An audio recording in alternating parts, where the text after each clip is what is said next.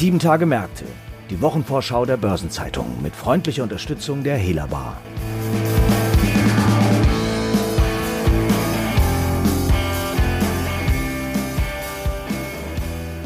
Hallo und herzlich willkommen zu einer neuen Folge von Sieben Tage Märkte.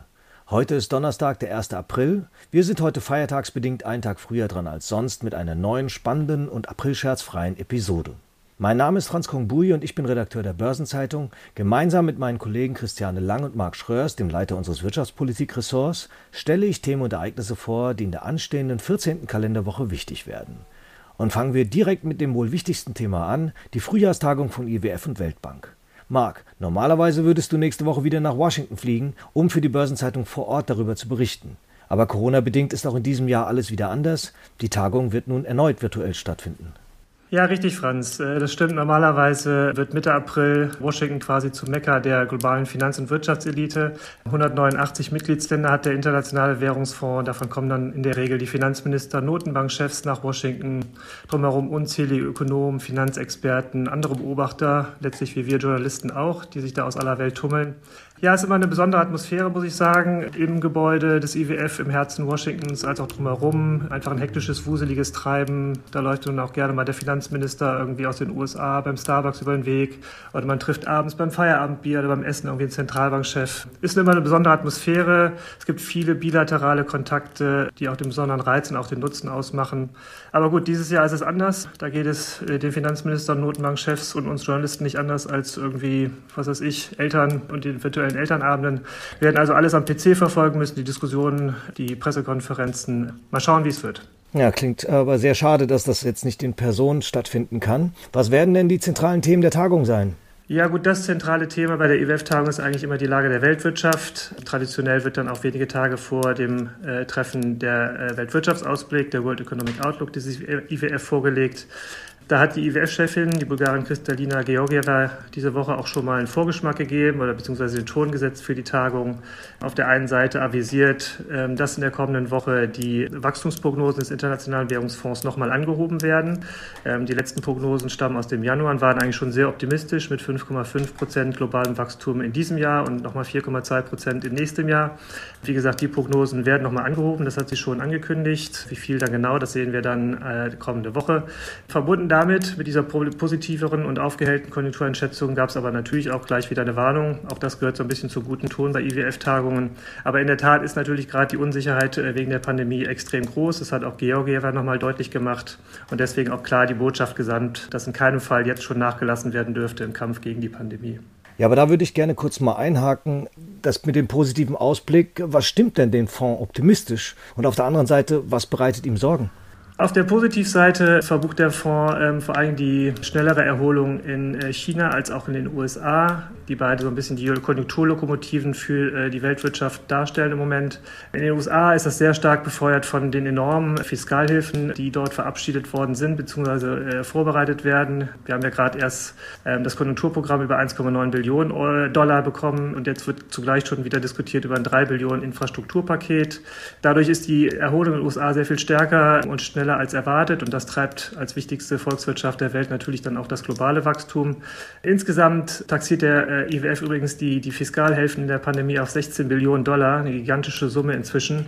Zum Vergleich, das ist ungefähr, ich glaube, vier, das ungefähr viereinhalbfache der, der jährlichen Wirtschaftsleistung Deutschlands, was alleine jetzt an Fiskalhilfen in der Pandemie investiert worden ist von Seiten der Staaten. Übrigens interessante Zahl, auch ohne, diesen, ohne diese Hilfen schätzt der Fonds in einer neuen Untersuchung, dass der Einbruch der Wirtschaft in der Pandemie dreimal stärker gewesen wäre als ohnehin schon, mit minus 3,5 Prozent. Also tatsächlich, wir sind da an der großen Depression wahrscheinlich vorbeigeschlittert, wie wir sie in den 1930er Jahren gehabt haben. Wie gesagt, diese Hilfen, die stützen das Wachstum in den USA, damit die, das Wachstum äh, der Weltwirtschaft. Auf der anderen Seite geht der Fonds davon aus, dass wir beim Thema Impfungen einfach im Jahresverlauf weitere Erfolge erzielen werden, was dann Lockerungen ermöglichen, damit auch wieder mehr wirtschaftliches Treiben. Auf der Negativseite ähm, sieht der Fonds vor allen Dingen, dass die, dass die Erholung sehr uneinheitlich ist. Das gilt sowohl zwischen den Ländern, weil in vielen Ländern, gerade in ärmeren Ländern, Impfstoffe schlicht noch nicht verfügbar sind. Allerdings auch äh, innerhalb der Länder, also zwischen äh, einzelnen Regionen und auch zwischen Bevölkerungsgruppen. Und deswegen, wie gesagt, die, der, der Appell des IWF, ähm, in den Anstrengungen nicht nachzulassen, sehr gezielt zu helfen. Das gilt zum einen für, für kleine und mittlere Unternehmen, wo der Fonds jeden zehnten Job sogar in Gefahr sieht. Das gilt aber zum anderen vor allen Dingen auch beim Thema Impfungen. Da hat Georgieva die schöne Formulierung von Ex-EZB-Präsident Draghi, whatever it takes, benutzt, äh, zu sagen, von wegen, wir müssen wirklich alles tun, um das Thema Impfung schnell voranzubringen. Und auch da vielleicht noch eine interessante Zahl. Die IWF schätzt, wenn wir das schaffen, die äh, Gesundheitskrise schneller hinter uns zu bringen, dass wir bis 2025 sogar 9 Billionen Dollar an zusätzlicher Wirtschaftsleistungen generieren könnten. Okay, also die Weltwirtschaftslage ist natürlich von Corona geprägt, aber an den internationalen Finanzmärkten ist die Debatte über ein Comeback der Inflation ein, wenn nicht sogar das zentrale Thema gerade. Anziehende Inflationserwartungen lassen die Anleiherenditen steigen, was als potenzielle Gefahr für die wirtschaftliche Erholung gilt. Wie schätzt der IWF dieses Thema ein? Ja, der IWF ist da ähnlich entspannt, wie es die Zentralbanken bislang auch sind, zumindest die, die Zentralbank äh, in den USA, die Federal Reserve. Hatte zuletzt äh, schon IWF-Chefvolkswirtin Gita Gopinath äh, in einem Blogbeitrag irgendwie klargemacht, dass äh, der Fonds die mitunter grassierende Inflationsängste für übertrieben hält, nur von einem temporären Anstieg der Inflation ausgeht und auf jeden Fall davon ausgeht, dass im Zweifelsfall die äh, US-Notenbank Fed rechtzeitig gegensteuern würde. Gleichwohl äh, sieht äh, der Fonds äh, da durchaus auch ein zweischneidiges Schwert, weil er sagt, von wegen einerseits ist diese sehr rasche Erholung in den USA ein Treiber, wie gesagt, für die Weltwirtschaft. Über die Handelsbeziehungen wird das in vielen anderen Ländern, letztlich auch in Europa, positive Effekte zeigen. Auf der anderen Seite ist allerdings einfach die Gefahr, ähm, und das sehen wir eben schon auch an den Finanzmärkten, dass die US-Zinsen, die US-Anleihezinsen sehr deutlich ansteigen, damit auch global viele Renditen anziehen. Und das kann halt nicht jede Wirtschaft, äh, jede Volkswirtschaft so gut verkraften, wie es die USA gerade mit der fiskalischen Unterstützung kann. Nicht zuletzt in, US, äh, in Europa haben wir eine extreme Diskussion darüber, welche Gefahren von den steigenden Renditen für die Erholung der Eurowirtschaft ausgeht. Die EZB steuert da ja auch gegen mit zeitweise erhöhten Anleihekäufen. Insofern, wie gesagt, der Fonds sieht die Inflationssorgen nicht, sieht aber durchaus die Gefahr, dass die Zinsen zu schnell steigen, die Renditen zu schnell steigen und appelliert deswegen halt auch, ähnlich wie bei der Fiskalpolitik, an die Geldpolitik, die Unterstützung beizubehalten. Und wenn es dann irgendwann in Richtung Exit aus dieser ultralockeren Politik geht, diese Pläne zumindest sehr gut vorzubereiten und sehr gut zu kommunizieren. Ich könnte mir vorstellen, dass dieses Thema US-Wirtschaftspolitik bei der Tagung ohnehin ein interessantes Thema sein wird. Ich meine, äh, es ist ja schon bemerkenswert, auch in den USA haben wir eine Diskussion, wo selbst Leute wie Ex-Finanzminister Lawrence Summers oder Ex-IWF-Chef Oxford Kenneth Rogoff inzwischen davor warnen, dass man irgendwie zu viel Unterstützung gibt. Ich meine, beide sind nicht gerade bekannt dafür, dass sie zurückschrecken vor von einer sehr aggressiven Fiskal- und Geldpolitik. Und selbst die beiden sagen inzwischen von wegen, vielleicht wird da zu viel getan, dass die Wirtschaft überhitzt, dass die Inflation steigt. Ähm, übrigens auch ein Thema, das wir zuletzt in der Börsenzeitung mit Ex-EZB-Chef Oxford Ottmar Issing sehr intensiv diskutiert hatten und der sich ja auch besorgt gezeigt hatte über steigende Inflation in den USA und ähm, auch kritisch Zweifel angemeldet hatte, ob die US-Notenbank Fed denn rechtzeitig gegensteuern wird. Okay, das wird dann darüber auf jeden Fall intensive Diskussionen geben. Kommen wir noch mal kurz auf die Pandemie zurück. Wie beurteilst du denn die Rolle des Fonds in der Pandemie und wie steht es um die Zukunft des IWF? Das wird auch nochmal äh, sicherlich ein wichtiges Thema bei der Tagung werden. Es ist ein bisschen ähnlich wie in der Weltfinanzkrise äh, oder nach der Weltfinanzkrise 2008, 2009, in der der Fonds ja äh, unvergleichliches Comeback erlebt hat. Vorher war er so ein bisschen in Anführungsstrichen der Versenkung verschwunden. Ähm, dann in der Krise hat man sich daran erinnert, was man da für ein äh, gutes Instrument eigentlich hat. Ähnlich war es jetzt auch. Georgieva hat jetzt diese Woche auch nochmal vorgerechnet von wegen 107 Milliarden Dollar äh, an Krediten, die der IWF jetzt in der Pandemie neu vergeben hat an 85 Länder. Bei 29 Mitgliedsländern hat sich der Fonds für Schuldenerleichterungen stark gemacht. Das hat besonders die ärmsten Mitgliedsländer betroffen. Also wie gesagt, man hat da auch in der Krise, in Krisenzeiten erinnert man sich halt an, an die Feuerwehr IWF, wie es immer so schön heißt. Ähm, und entsprechend werden wir auch bei der Tagung jetzt eine Diskussion darüber haben, wahrscheinlich noch keine finalen Beschlüsse, aber zumindest die Diskussion darüber, das Kapital des äh, IWF nochmal zu erhöhen. Im Raum steht da die Summe von 650 Milliarden Dollar ähm, über die sogenannten Sonderziehungsrechte. Das ist ohne jetzt ins Detail gehen zu wollen, was sehr technisch ist, es ist eine Art künstliche Währung ähm, des IWF. Wie gesagt, das soll, diese 650 Milliarden Dollar werden also eine Quart Kapitalspritze für den Fonds, mit der er einfach in die Lage versetzt werden soll, im Zweifelsfall noch mehr Unterstützung für bedürftige Länder zu geben.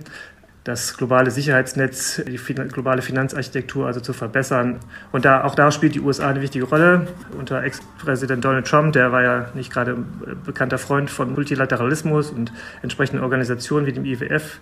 Das hat sich halt unter beiden komplett gedreht, sodass es halt diese Bereitschaft offenkundig gibt oder sich zumindest wächst äh, für diese Kapitalspritze. Wie gesagt, wir werden jetzt noch keine Beschlüsse sehen. Ähm, es wird dann wahrscheinlich im Sommer Richtung Sommer gehen. Aber es ist ganz klar, alle haben sich da in der Krise wieder darauf besonnen, wie wichtig der IWF ist. Und entsprechend äh, wird er auch zum Einsatz kommen und genutzt werden. Ja, das klingt nach einer sehr spannenden IWF-Frühjahrstagung. Vielen Dank, Marc, für den Einblick, den du uns da gewährt hast. Ja, vielen Dank, dass ihr mich eingeladen habt. Und ja, schauen wir mal, was nächste Woche passiert. Vielen Dank auf jeden Fall. Weitere spannende Termine und Ereignisse der 14. Kalenderwoche stellt nun meine Kollegin Christiane Lang vor. Christiane, was steht an? Hallo Franz. Also in der Nach-Osterwoche liegt ein Fokus auf der Chipindustrie. In der Branche rollt ja derzeit weltweit eine Übernahmewelle und in der kommenden Woche finden gleich zwei außerordentliche Hauptversammlungen statt, in der die Aktionäre Übernahmen genehmigen sollen. Am Mittwoch bittet der US-Halbleiterkonzern AMD die Aktionäre um Zustimmung für die Übernahme des Wettbewerbers Xilinx. Zeitgleich sollen auch die Xilinx-Anteilseigner auf einem außerordentlichen Aktionärstreffen zustimmen. Dieser milliardenschwere Deal ist bereits im vergangenen Herbst eingefädelt worden und wird als Aktientausch vollzogen. Es soll also kein Bargeld fließen. Wie du schon gesagt hast, handelt es sich ja um einen Megadeal, aber der hat seit der Ankündigung schon einige Federn lassen müssen, oder? Richtig, denn ursprünglich war diese 35 Milliarden Dollar Offerte als drittgrößte Transaktion der Chipindustrie angekündigt worden. Allerdings ist das AMD-Angebot inzwischen statt knapp 142 Dollar nur noch gut 130 Dollar je Xilinx-Aktie wert. Die Transaktion ist damit nun etwa so groß wie der bislang drittgrößte Deal, nämlich der Kauf des Chip-Designers ARM durch Softbank im Jahr 2016. Der hatte einen Wert von 32 Milliarden Dollar. Übrigens soll ARM ja dieses Jahr an Nvidia weiterverkauft werden und dieser Deal soll dann mit einem Volumen von 40 Milliarden Dollar die größte Halbleitertransaktion überhaupt werden. Allerdings haben Wettbewerbshüter hier bereits Bedenken angemeldet. Und haben AMD und Xilinx auch mit Gegenwind zu rechnen? Wahrscheinlich eher weniger. Allenfalls in China könnte es wohl kritisch werden. Aber bevor die Aufseher ihr Urteil fällen, müssen ja erst einmal die beiden Hauptversammlungen zustimmen. Am Freitag wird dann in der Branche über einen asiatisch-europäischen Deal abgestimmt, der mit knapp 5 Milliarden Euro deutlich kleiner ist als der amerikanische. Und zwar sollen die Anteilseigner des britisch-deutschen Chipentwicklers und Apple-Zulieferers Dialog Semiconductor in einer außerordentlichen Hauptversammlung über die Kaufofferte von Renesas, einem japanischen Halbleiterhersteller, zustimmen. In diesen Zeiten natürlich auch virtuell. Die Japaner wollen mit dieser Mehrheitsübernahme ihren Rückstand in der Umsatzhöhe gegenüber Wettbewerbern wie zum Beispiel Infineon verkürzen und ihre Angebotspalette erweitern und sie bieten 67,50 Euro in Bar für jeden Dialog-Anteilsschein. Ja, die Offerte hat der Dialog-Aktie ja kräftig Auftrieb gegeben. Das stimmt. Die Titel, die früher im MDAX notiert waren, haben seit Jahresbeginn mehr als 40 Prozent zugelegt. Allerdings liegt der Kurs, der zuletzt zwischen 64 und 65 Euro gependelt hat, noch unter dem Übernahmepreis. Und daraus kann man schließen, dass im Markt zumindest nicht auf ein Gegenangebot eines Konkurrenten bzw. einen Bieterkampf gewettet wird. Und die Verwaltung empfiehlt den Aktionären ja auch die Annahme des Angebots. Genau. Der Kaufpreis von 4,9 Milliarden Euro entspricht mehr als dem Dreifachen des Jahresumsatzes von Dialog. Der lag 2020 bei knapp 1,4 Milliarden Euro. Und jetzt muss auf der außerordentlichen Hauptversammlung eine Präsenz von mehr als 50 Prozent erreicht werden. Und von den anwesenden Aktionären müssen dann mindestens 75 Prozent dem Vorabkommen zustimmen. Dann müssen allerdings noch die Wettbewerbsbehörden in den USA, Großbritannien, China und Deutschland die Übernahme ebenfalls genehmigen. Es kann also noch einige Zeit dauern, bis dann alles in trockenen Tüchern ist. In der 14. Kalenderwoche gibt es noch weitere interessante Termine und Ereignisse, wobei die Bilanzsaison deutlich abebbt und wegen der Osterferien auch weniger Hauptversammlungen von Unternehmen stattfinden. Darüber hinaus gibt es aber noch das Folgende. Am Montag bleiben die Börsen in Deutschland, Österreich und der Schweiz sowie vielen weiteren Ländern in Europa feiertagsbedingt geschlossen. Hingegen findet in den USA, in Japan, China, Russland und Südkorea Börsenhandel statt. Am Dienstag bleibt die Börse Hongkong ebenfalls wegen eines Feiertags geschlossen. Derweil verkündet die Reserve Bank of Australia das Ergebnis der geldpolitischen Sitzung und Applied Materials lädt zur Investorenkonferenz. Zur Wochenmitte veröffentlicht die US-Notenbank Federal Reserve das Protokoll der geldpolitischen Sitzung vom 16. und 17. März und am Donnerstag legt die Europäische Zentralbank das Protokoll der geldpolitischen Sitzung vom 11. März vor. Unterdessen findet vor dem Landgericht Wiesbaden der Prozess zu Cum-Ex-Aktiengeschäften seine Fortsetzung. Zudem legt der Maschinenbauverband VDMA Zahlen zum Auftragseingang im Februar vor. Zum Ende der Arbeitswoche veröffentlicht die Ratingagentur Moody's die Einstufung für Slowenien. Überdies stehen auch beachtenswerte Konjunkturindikatoren in der kommenden Woche an. Eine Übersicht hierzu sowie zu Unternehmensterminen und anderen Ereignissen finden Sie heute im Finanzmarktkalender auf Seite 2 der Börsenzeitung und unter börsen-zeitung.de/slash Finanzmarktkalender. Es gibt zudem auch einige runde Geburtstage in den nächsten sieben Tagen zu feiern. So wird Augustin de Romanet de Beaune, Chef von Aéroport de Paris, 60 Jahre alt. Und Wolfgang Ischinger, Chef der Münchner Sicherheitskonferenz und viele Jahre Generalbevollmächtigter für Regierungsbeziehungen bei der Allianz, sowie Peter Lüttke-Bornefeld, Aufsichtsratschef von MLP und der VHV-Gruppe sowie ehemaliger Vorstandschef der Kölnischen Rück, feiern jeweils ihren 75. Geburtstag. Artikel zu weiteren Geburtstagen und Personalien finden Sie nicht nur auf der Personenseite der Börsenzeitung, sondern auch gebündelt in unserer Personalia-App. Zum Schluss noch ein paar Hinweise in eigener Sache. In der morgigen Ausgabe finden Sie die Spezialthema-Seite Recht und Kapitalmarkt. Darin befasst sich die Anwaltskanzlei Clifford Chance mit den neuen Regelungen zur vorinsolvenzlichen Restrukturierung.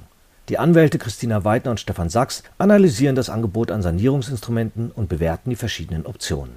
Im Interview erläutert der bekannte Jurist Rainer Traugott, was den Erfolg eines öffentlichen Übernahmeangebots ausmacht. Wichtig ist aus Sicht des Partners der Kanzlei Latham Watkins, das Verhalten von Hedgefonds zu antizipieren. Darüber hinaus beleuchtet Oppenhoff-Partner Jürgen Hartung die Rechtsrisiken durch Cyberattacken und gibt Empfehlungen, wie Unternehmen sich schützen können und wie sie im Ernstfall reagieren sollten. Und am Dienstag gibt es eine neue Ausgabe von Fonds und Finanzen, dem Newsletter der Börsenzeitung mit Themen rund um die Asset Management Branche. Und damit sind wir am Ende dieser Episode angelangt. Redaktionsschluss für diese Ausgabe war Mittwoch, 31. März, 18 Uhr. Eine Gesamtübersicht über Konjunktur- und Unternehmenstermine finden Sie unter börsen-zeitung.de und alle genannten Links sind mitsamt weiteren Informationen in den Shownotes zu dieser Folge aufgeführt. Wir wünschen Ihnen ein frohes Osterfest. Auf Wiederhören am nächsten Freitag. Und auch ich wünsche Ihnen ruhige Feiertage. Bis zum nächsten Mal.